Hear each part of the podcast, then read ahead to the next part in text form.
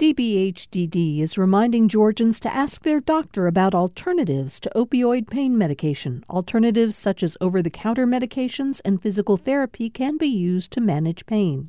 More information at opioidresponse.info. Welcome to the new Georgia Today podcast from GPB News. Today is Tuesday, January 10th. I'm Peter Biello. On today's episode, a dominating win for the Georgia Bulldogs. A group of high school students is suing its school district over the right to wear clothes that supported the Black Lives Matter movement. And you may want to fill up that gas tank tonight if you can. We'll explain why. These stories and more are coming up on this edition of Georgia Today. There are close championship games, and then there was last night's game between the Georgia Bulldogs and TCU. The Bulldogs won their second straight college football championship last night when they handily defeated Texas Christian University 65 to 7. No team has ever scored more points in a national championship game, dating to the beginning of the Bowl Championship Series back in 1998. Georgia scored all six times they touched the ball in the first half, with quarterback Stetson Bennett throwing two touchdown passes and running for two scores. Georgia went 15 0 overall this season after losing 15 NFL draft picks from the 2021 team. Coach Kirby Smart talked about the team's will to win in an early morning press conference. Last year's team probably had more talent on it, but this year's team was different. Like they just had this eye of the tiger, they weren't going to lose.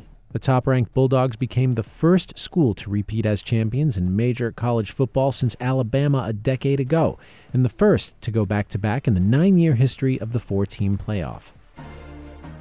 Former Georgia football coach Mark Richt is among four coaches and 18 players in this year's College Football Hall of Fame class. The National Football Foundation and College Hall of Fame made the announcement yesterday.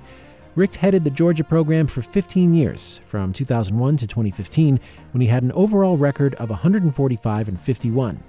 His UGA win total is second only to that of Hall of Fame coach Vince Dooley. Induction will take place in December 2023. Richt will be the fifth coach from UGA to enter the College Football Hall of Fame. Three black high school students in southeast Georgia's Effingham County have filed a federal lawsuit against their school district, alleging they were prohibited from wearing clothing with Black Lives Matter messaging. GPB's Benjamin Payne reports. The students say the Effingham County School District violated their First Amendment right to free speech by barring any clothing wearing Black Lives Matter wording. They say they were told it would be disruptive. Meanwhile, they claim that same dress code allowed for displays of the Confederate flag.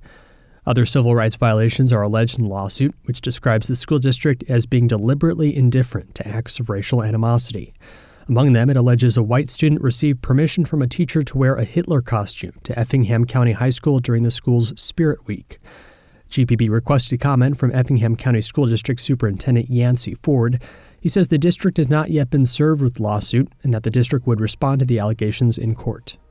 For GPB News, I'm Benjamin Payne. The city of Atlanta is being called a climate action leader by an international nonprofit ranking cities worldwide on their environmental efforts. GPB's Amanda Andrews explains. Worldwide, only 122 cities made the CDP list. Atlanta received an A, the highest ranking possible. To qualify, cities must disclose their emissions, set renewable energy targets, and publish a climate action plan. Lisa Carter Jones is president of the Georgia based Captain Planet Foundation, a youth focused environmental organization. She says making the list combats misconceptions people have about Georgia. A lot of us in the South, we see or feel like the rest of the country thinks that we are lagging behind or we're not necessarily doing the, the work that needs doing. And, and that is just not true about this city and the leadership of the city. Atlanta Mayor Andre Dickens says the city is working towards using 100% clean energy by 2035. For GPB News, I'm Amanda Andrews. Atlanta Mayor Andre Dickens recently marked the close of his first year in office. During that time, he worked to stymie an effort by some Buckhead residents to secede from the city altogether. GPB's Riley Bunch has more on his efforts to keep Atlanta together. In front of a large crowd of Rotarians gathered for lunch Monday at a swanky Buckhead restaurant, Dickens said he has been, quote, intentional about spending much of his first year in office focused on the neighborhood. Being out and about in the community, being able to work with uh, Buckhead community members and uh, members across the community is important to me. We have always kept our doors open to be able to hear concerns and address them as quickly as possible. The area, like all of metro Atlanta, has been plagued by a high rate of violent crime. Concerns prompted an effort by some residents to create their own city during the last legislative session. The proposal failed, but still looms under the Gold Dome as state lawmakers have returned. For GPB News, I'm Riley Bunch. The Atlanta Falcons have a new executive team after a series of leadership changes at owner Arthur Blank's family business management team. Greg Beadles has been named Falcons president. He was chief operating officer for Blank's businesses, and longtime Falcons executive Rich McKay has been named CEO of Blank's sports and entertainment businesses, which include the Falcons, Atlanta United, and Mercedes Benz Stadium. Today marks the end of Georgia's nine month gas tax suspension prices are expected to jump 29 cents per gallon when the tax resumes tonight at midnight. Governor Brian Kemp signed a law temporarily suspending the tax amid soaring prices last March and has since extended the suspension multiple times.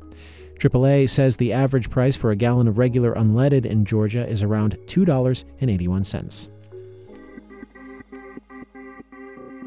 Before we end the podcast today, we've got one more tidbit from last night's national championship game. There was a notable bulldog who didn't get to witness the victory. Georgia's famous mascot, Uga 10, did not make the trip to Southern California for the championship game. The bulldog is a fixture at Georgia games, wearing a little UGA uniform and hanging out in an air conditioned doghouse on the sidelines.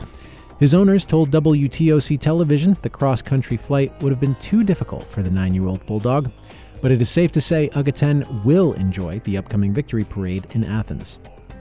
And that is it for today's edition of Georgia Today. If you've got thoughts, send them to us by email. The address is georgiatoday at gpb.org.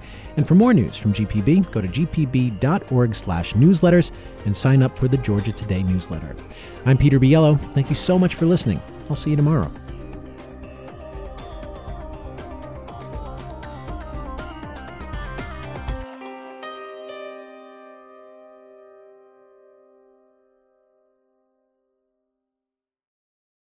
At a time when information continues to come at us faster and faster, sometimes you need to hit pause and rewind.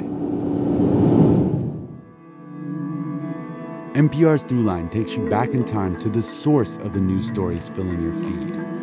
Find NPR's Throughline wherever you get your podcasts.